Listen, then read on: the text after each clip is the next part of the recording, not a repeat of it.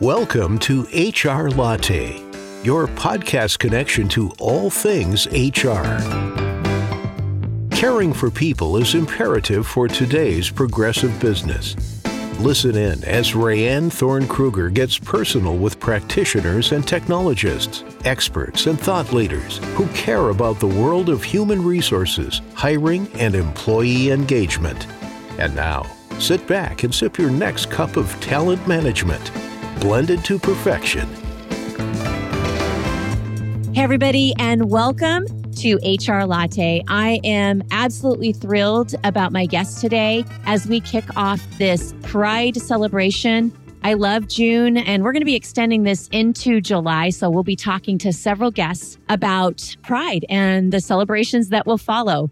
I would love to introduce you to Dr. Elijah Nicholas. Hey, Dr. Elijah, thanks for joining me today on HR Latte. Hey, Rayanne. Thank you so much for having me. It's a pleasure to be here.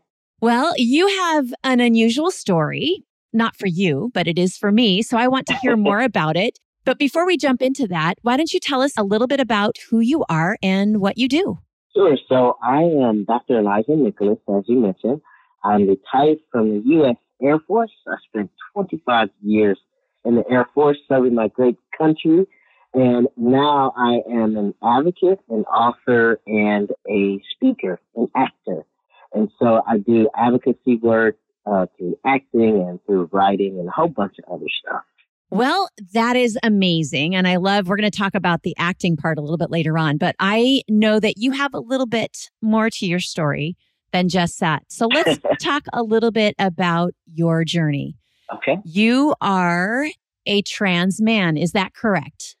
Yes, I identify as an African American transgender man, meaning I was assigned the female sex at birth and later transitioned to um, affirm the gender as male. Okay.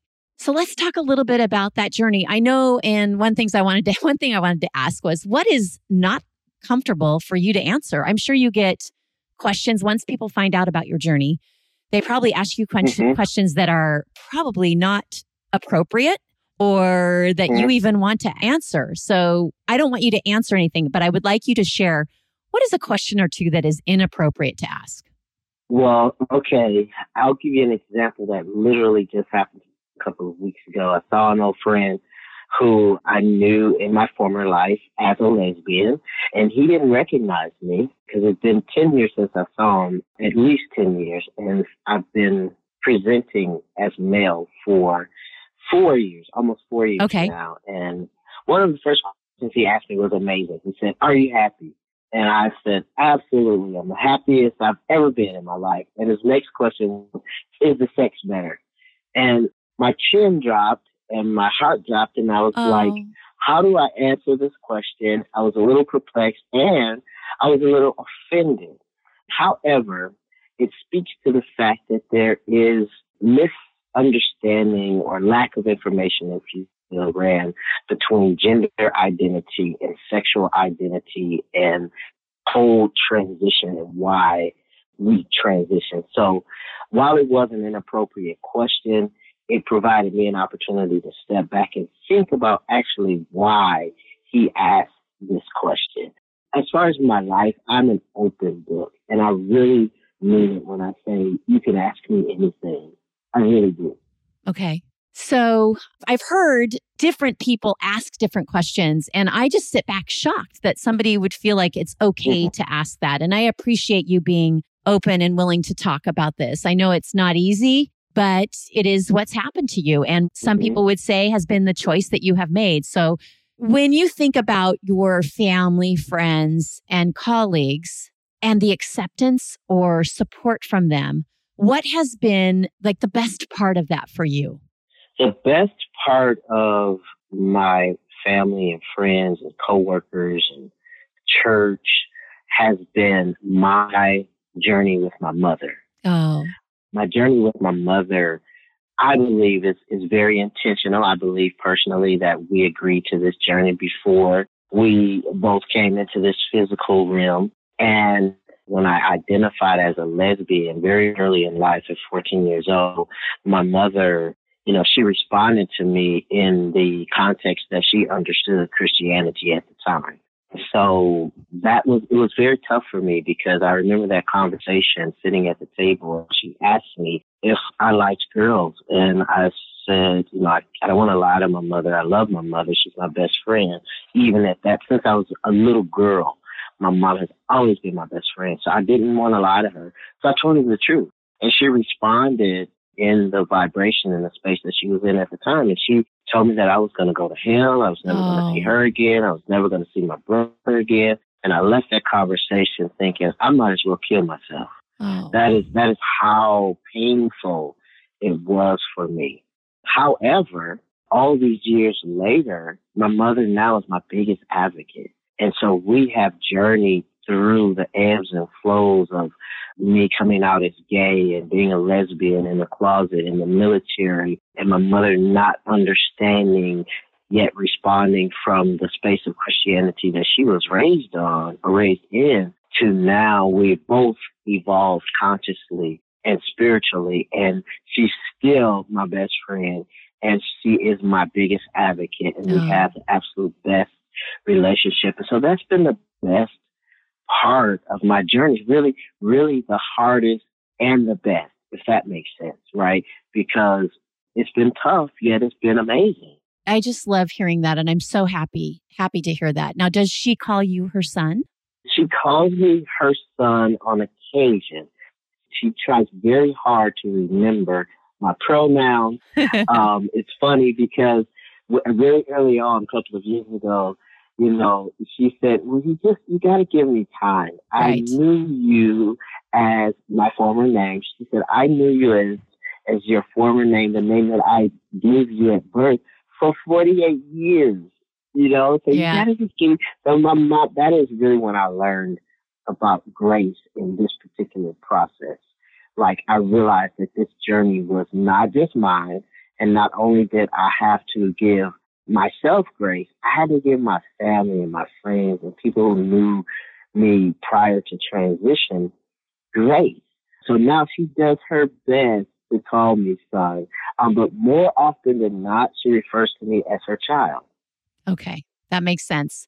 When she calls me, she says, "How's my child today?" Oh. And that oh. way, she remembers. She's never you know, wrong, too, say. right? She's never wrong. Absolutely. right. Yeah, and mothers, even when she calls me by my former name, she I'm not wrong. Mothers are never wrong. so let's talk a little bit about names. I've heard it called a dead name. And I'm just wondering, how do you come to the place where you pick a new name or you alter your former name? And how do you respond when somebody calls you by your former or dead name? I'm glad you brought this up because I, I want to emphasize that each person's journey is different yes. and unique. And I realize that my journey is not the same as someone else's, another trans person's journey, and vice versa. So I personally, I don't refer to my former name as my dead name. And there's a couple of reasons for that. Okay. So my former name is Tasha, and I'm, I'm totally okay with saying that okay. on air. Tasha was a very essential part of my life and my growing up. As a child, I come to realize that Tasha protected me as Eli Elijah as a little boy. And so I'm totally okay with that. And I don't believe that for me, Tasha will ever completely die. I consider myself a two spirited person, right? And again, I realize that this is not everybody's journey, but I'm okay uh, with using my former name and with, I really prefer for people not to use my former name. I do understand that people who knew me in my prior life have a harder time than people who I meet now yes. where I am. Right? So, have you lost any friends over your transition, or you know, changing your name and the changes that you've gone through over the last four years? Oh, absolutely. The majority of my friends. Oh. Actually. Yeah, unfortunately, I did because you know many people, you know, were not able to to go on the journey with Elijah. Okay. And many people, you know, me and my friends, they just didn't get, didn't get it, didn't understand it. So yeah, that, that was a very, very, very, very, I can't overemphasize that enough, painful part of the journey early on. I'm sorry that you've experienced that pain. It, it must be so hard. And it also, I think, affirms that this was the right thing for you to do, that you were willing to risk those losses to move forward with this. I have learned so much from you already, Dr. Elijah, and I hope that we can stay in contact and you can continue to teach me. But what is your hope that will result from the work that you do and the awareness that you are raising? First of all, I literally worked myself out of advocacy work as a trans advocate. Okay. I hope that I live to see the day where being trans is the norm. Not the norm for everyone, but it's right. part of the norm, if you will. Right.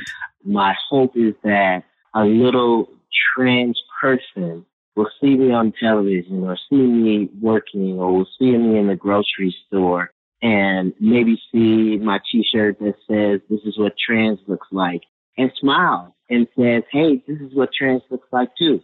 you yes, know, yes. because we've gotten to that space in society where it's okay to be who we are and be out and open about it. And that's what pride is about, right? right. It actually, it absolutely is. Pride so, do people ask you if you're trans? Do they stop you and ask you?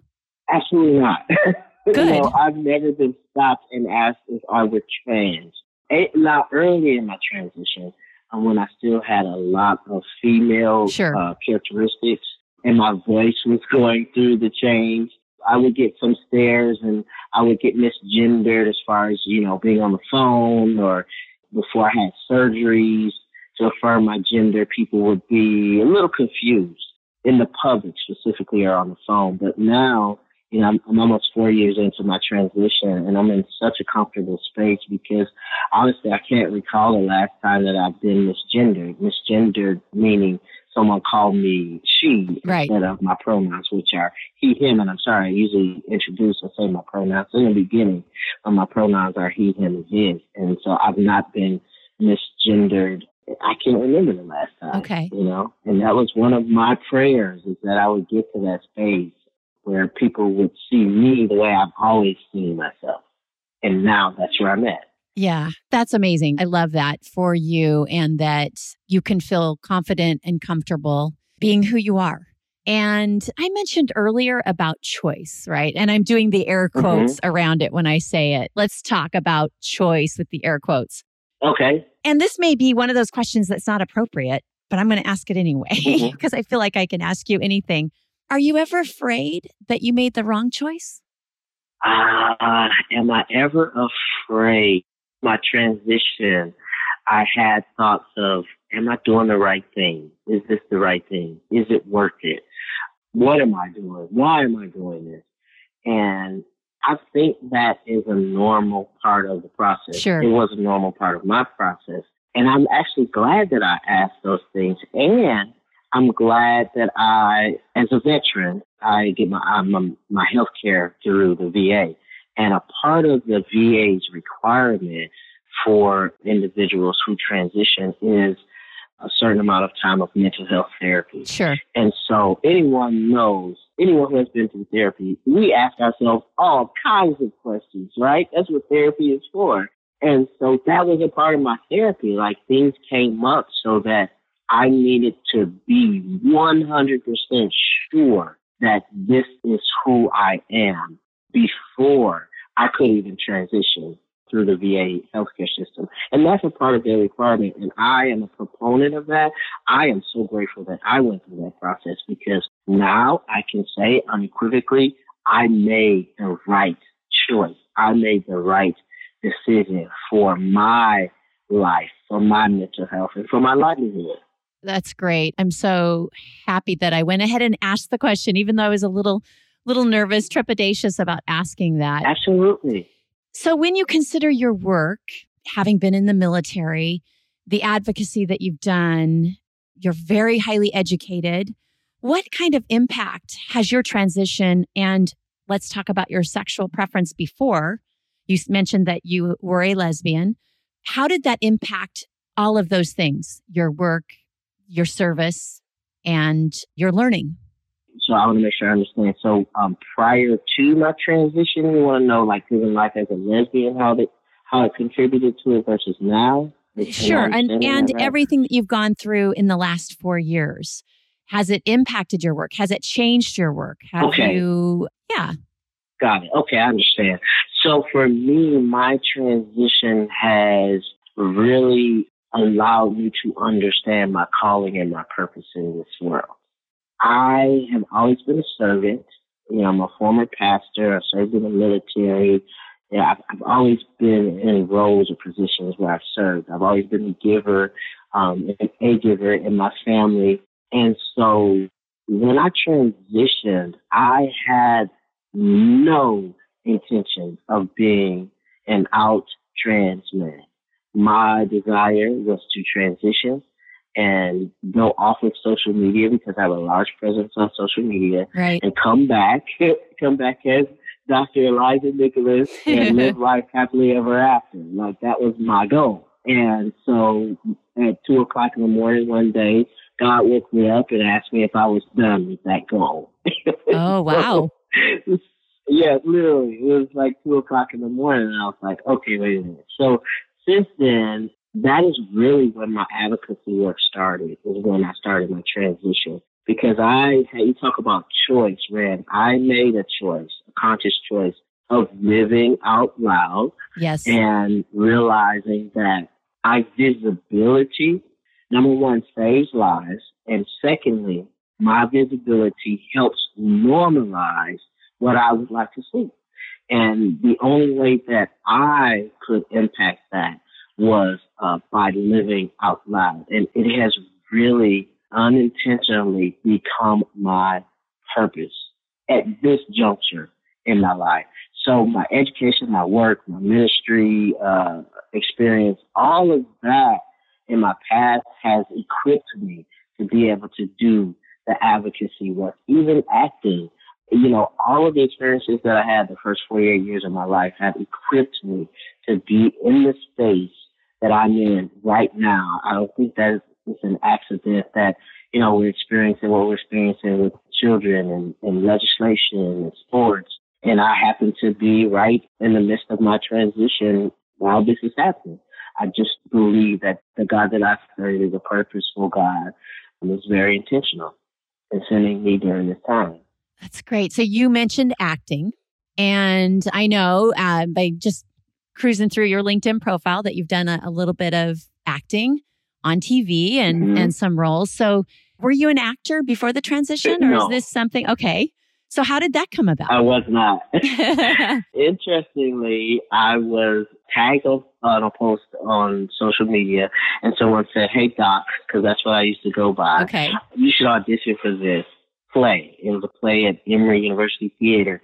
And I was like, okay, because I'm just kind of that crazy that I think I can do anything, right? right. And I was like, I'll try it. You know, what's the worst thing that could happen? So I went, I did the audition and ran. It was an epic fail. Oh. My audition was horrible. Oh, no. But I got the role. Wow. exactly. I got the role. And here's why. First of all, the director was amazing, is an amazing person. And she said she hired me because I followed directions well.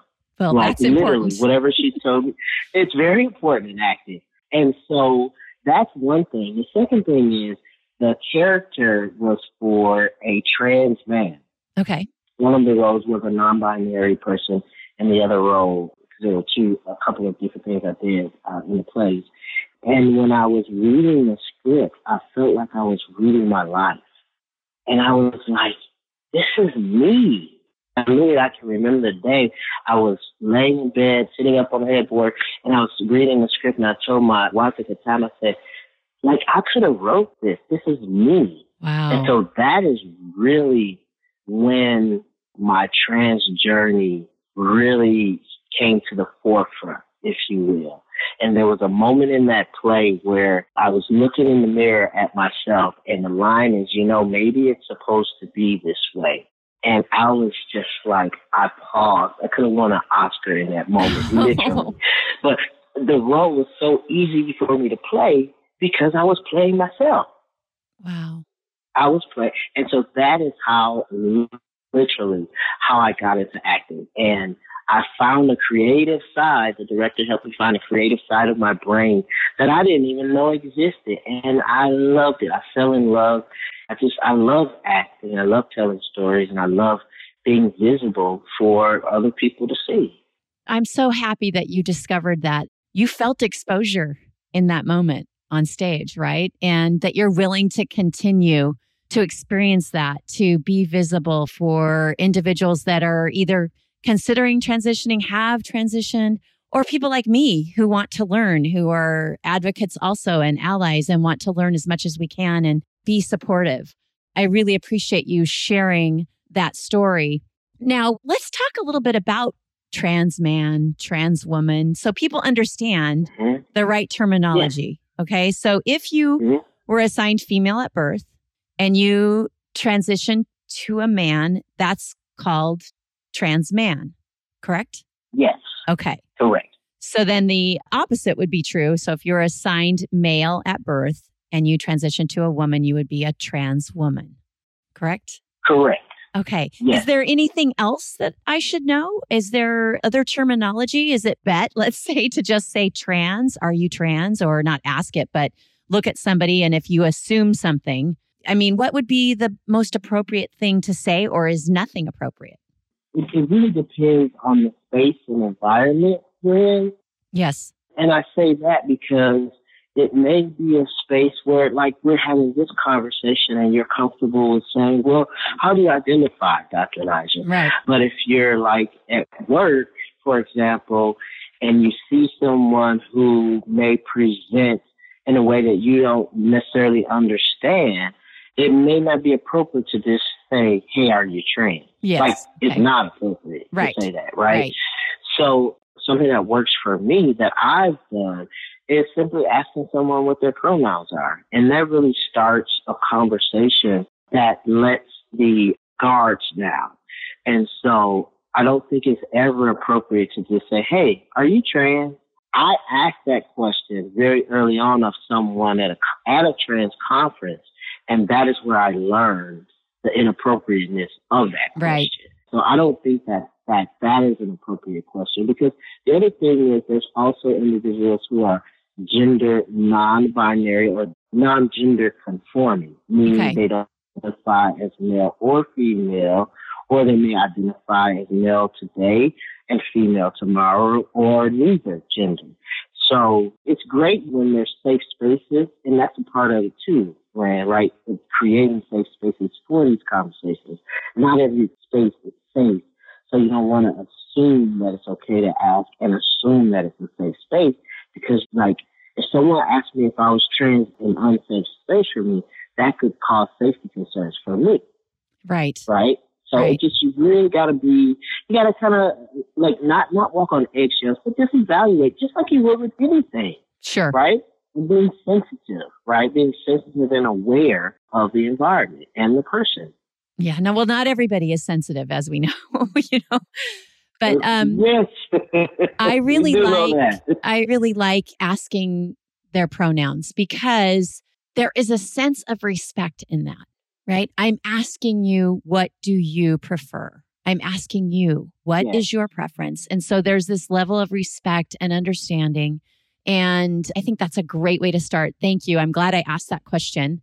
And when you think about the future now, when you think about the future for Dr. Elijah and mm-hmm. the future for others who are considering transitioning, are in the middle of it, or I don't know, is it an ongoing thing for the rest of your life? Are you transitioning forever? That's a great question. I take testosterone. I will take testosterone for the rest of my life. Okay. That is, you know, hormone replacement. Right. Is something that, uh, you know, it, that's a given. Like I have to take testosterone the rest of my life. And, you know, I suspect that this will be an ongoing journey. Because even in the four years that have passed now almost, it's been a lot of changes. yes. And you know, one of the points I like to make when I'm talking about this is the analogy that trans individuals have with non-trans individuals. And that is we are all transitioning in some way every single moment, right? Even if it's from the cells in our body to our hair color, our hair thickness or thinness, if you will. Like we are always transitioning in some way. Um, trans individuals, we happen to be uh, overt about it, if you will. Like you notice the physical change in us, like more prevalent than you would in someone who changes their hair from brunette to blonde, right? Does right. that make sense?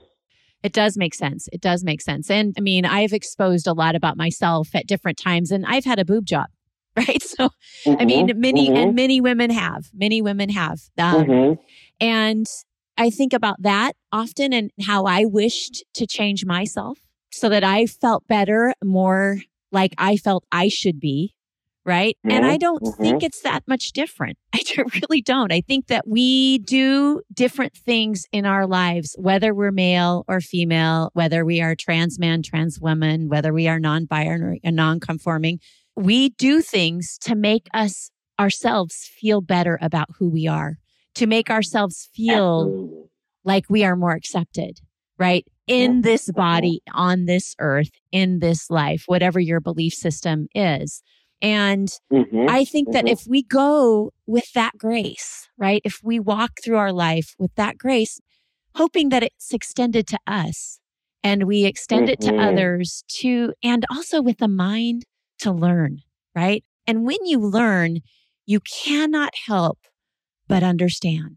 I mean, if you're really learning, right? If you're yeah. really learning, if yeah. you're, it's not just reading about something, but if you're actually learning about something, something you cannot help but find a place of understanding and acceptance and wanting to expand your own community to include others that maybe are different than yourself because you recognize what having that type of diversity means in your own life. It allows you to have more thoughts. It helps you remain curious, which is, I think, one of the most important traits that we as humans lose that we need to hang on to and grasp is to stay curious and always want to know more. I cannot yes. thank you enough so much for being willing to come on the show and talk to me and share a little bit about your life, a little bit about your journey. I know that you're out there on social media and people can follow you there. But if somebody wants to get in touch with you, Dr. Elijah, what's the best way for them to do that? The best way to do that is to find me on LinkedIn which you know is Dr. Elijah Nicholas. Okay. Uh, any social media platform really, or or I can give out my number, my email, Dr. Elijah Nicholas at Gmail, and my website is a great way, and that's ElijahNicholas.com. You can find all kinds of information about me on the website, as well as information about my children's book, The Doodle, and there's a link there. It's available on Amazon as well. But I'm always happy to have a conversation and you know, I think that's how we expand the world, expand the universe, expand thought and consciousness is by having conversations and learning. And like you said, staying curious. Staying curious. Um, thank you so much. Before we get away, are there any resources that you can suggest that folks that are listening, and I will add these to the bio along with your contact information to the bio that coordinates with this show. Any resources you can suggest? Yes, uh, the first resource that I would love to suggest is Trans Journeys Worldwide. Transformation Journeys Worldwide. And that is for individuals and corporations who are looking to bring people in to just help learn about how to incorporate the trans and non-binary experience in their work environments or in their churches or ministries and that's run by an amazing woman named Gabrielle Claiborne. I love the work that they're doing at Transformation Journeys.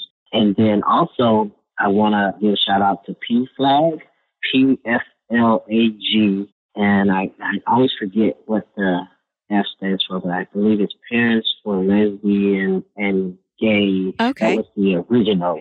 Okay. Um, that was the original name, but it is LGBTQIA plus. But that's a great resource for families who have individuals who are going through the transition or through a transition and, and parents may or may not understand how to navigate this thing, right? There's support groups there for the individual transitioning. There's also support groups for the parent and there's some that are together and there's some where they could have their own spaces to process things, right? Right. And then also, of course, my website, ElijahNicholas.com. I've got a bunch of information on there about Great. myself and how, you know, how you can reach me. Thank you so much, Dr. Elijah. I really appreciate you again coming on and sharing sharing your journey. I mean, each of us has a life that is our own personal journey and it's not always easy to share those things, but I really believe that your message will help and touch so many people. Thank you so much. Thank you, and I appreciate it. Thank you for having me. Thanks for listening to this episode of HR Latte. This podcast is brought to you by Never Enough Media and is produced by host Rayanne Thorn Kruger. Our editor is Igor Kuzmanovsky, and Dick Delecki as our announcer, with featured music Grab a Coffee and Go by Tiny Music. Special thanks to those who have made HR Latte possible over the years with their ideas, support, and feedback.